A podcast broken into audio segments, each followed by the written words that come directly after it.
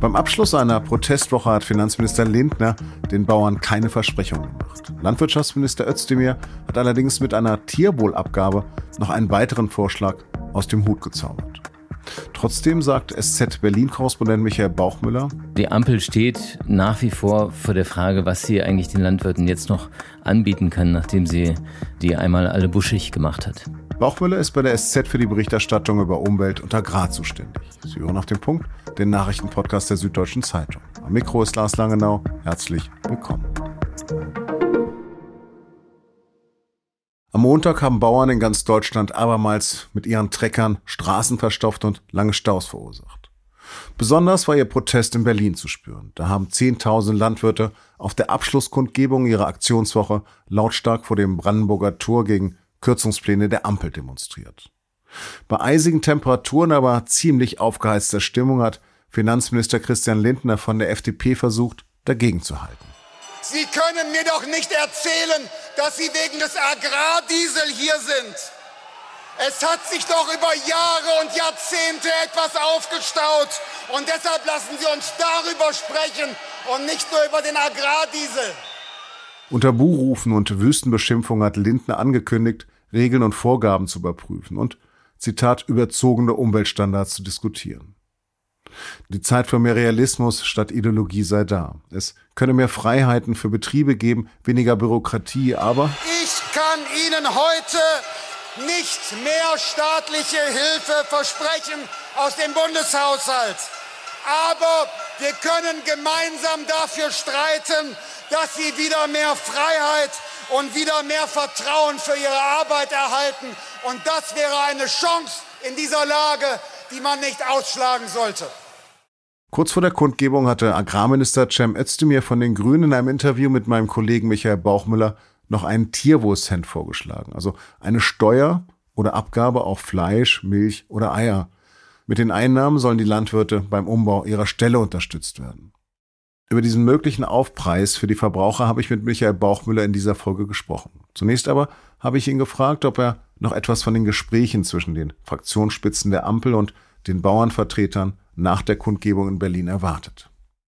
Also diese Gespräche laufen ja zur Stunde noch. Ähm, Christian Lindner ist eben hier von dem Brandenburger Tor gewesen und hat versucht, muss man sagen, zu den Landwirten zu sprechen. Ich war selber dort. Aber er ist also auch gnadenlos ausgebuht und äh, überpfiffen worden. Es gab Rufe wie Wir sind das Volk und natürlich die Ampel muss weg. Also eine sehr aufgeheizte Atmosphäre.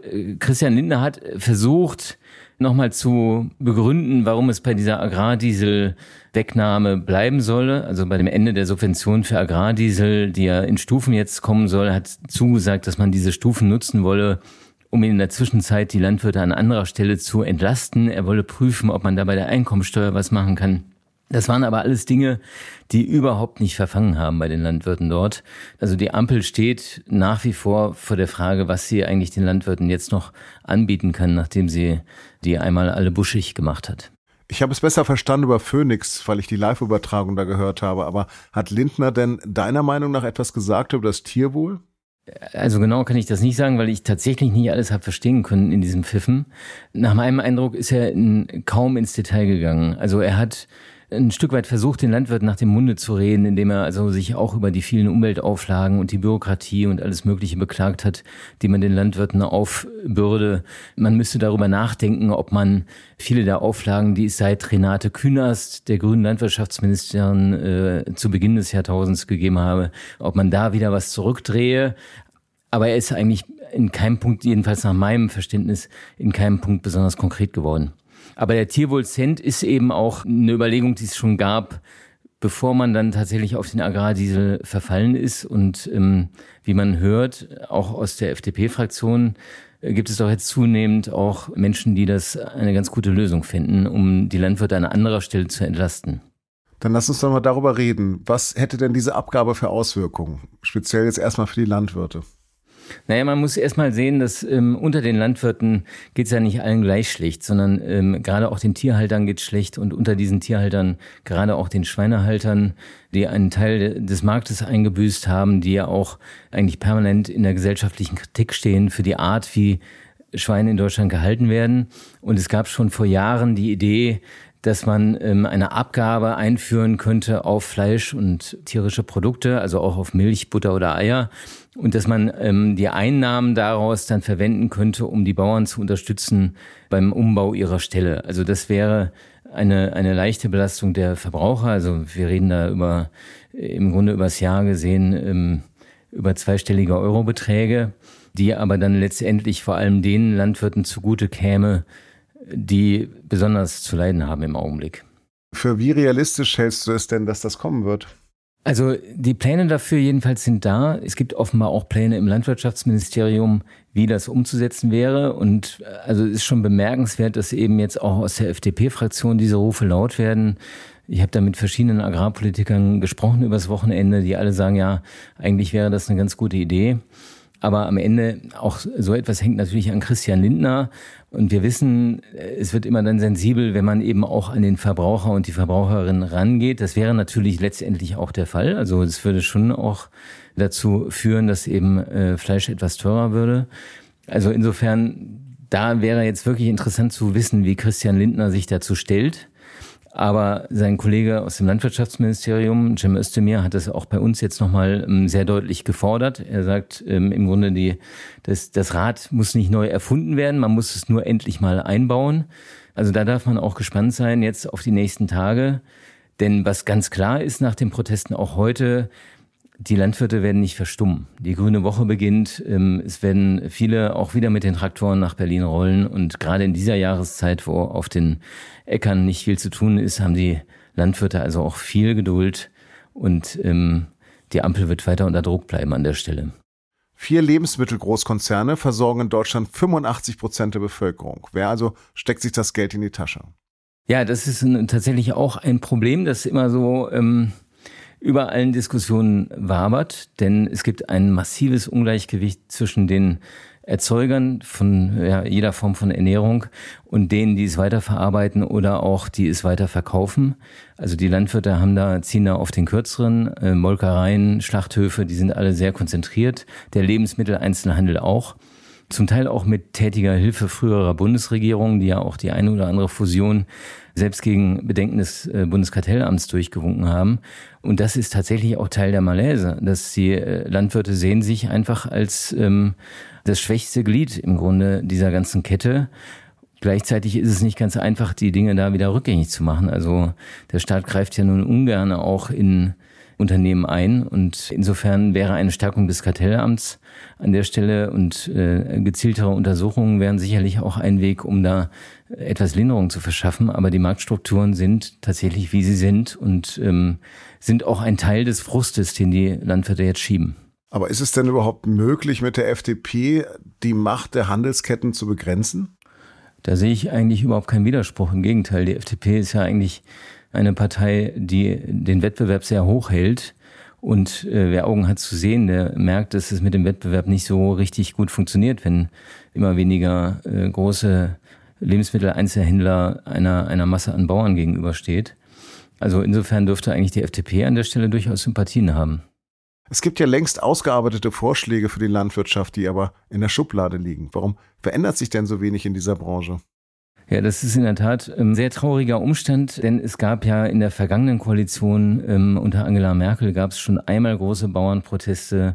Damals ging es auch um, um äh, Auflagen, etwa für die Düngung von Feldern. Da sind schon mal die Traktoren gerollt. Da hat man schon mal gesagt, wir müssen jetzt uns mal alle an einen Tisch setzen.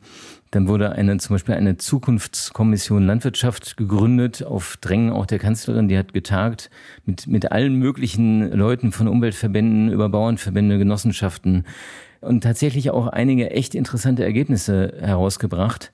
Nur es blieb leider bei diesen Ergebnissen. Also man hatte da einen Konsens gefunden, dass man, dass man sagt, wir wollen das Land so bewirtschaften, dass es im Grunde im Interesse auch der Bürger ist, dass es also sehr naturverträglich bewirtschaftet wird. Aber wir brauchen dafür eine Entlohnung.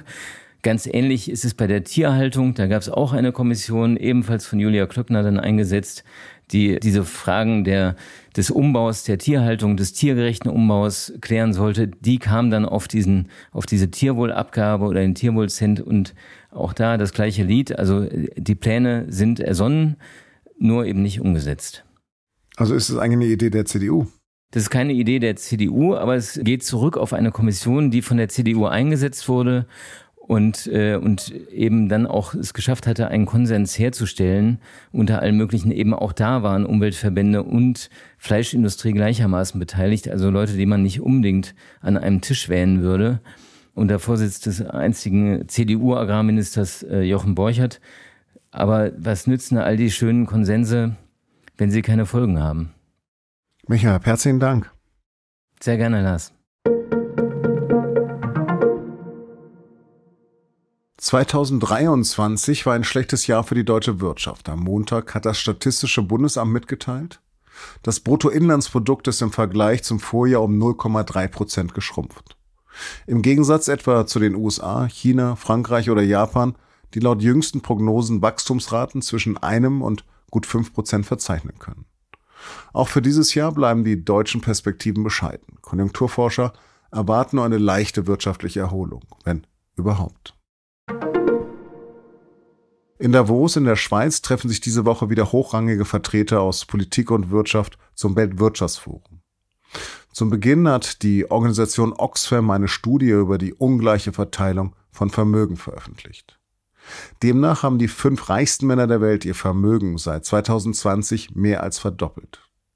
Laut den Angaben besitzt dieser exklusive Männerclub von Elon Musk über Jeff Bezos bis zu Mark Zuckerberg inzwischen fast 870 Milliarden US-Dollar. Dagegen sind die ärmsten Menschen der Welt noch einmal ärmer geworden. Oxfam fordert eine höhere Besteuerung hoher Vermögen. Damit sollen die Superreichen einen gerechten Beitrag zum Gemeinwohl leisten. Der rechte Kampfbegriff Remigration ist das Unwort des Jahres 2023. Eine Jury von Sprachwissenschaftlern in Marburg hat den Begriff unter 2300 Einreichungen ausgewählt. Remigration sei eine beschönigende Tarnvokabel, die verschleiere, dass damit die Zwangsausweisung bis hin zur Massendeportation von Menschen mit Migrationsgeschichte gemeint sei. Solche Pläne wurden etwa jüngst bei einem Treffen von AfD-Politikern, Neonazis und spendenwilligen Unternehmern besprochen. Ich habe Ihnen zu den Hintergründen einen Text in den Shownotes verlinkt. Redaktionsschluss für Auf dem Punkt war 16 Uhr. Produziert hat die Sendung Emanuel Pedersen. Vielen Dank fürs Zuhören und bis morgen.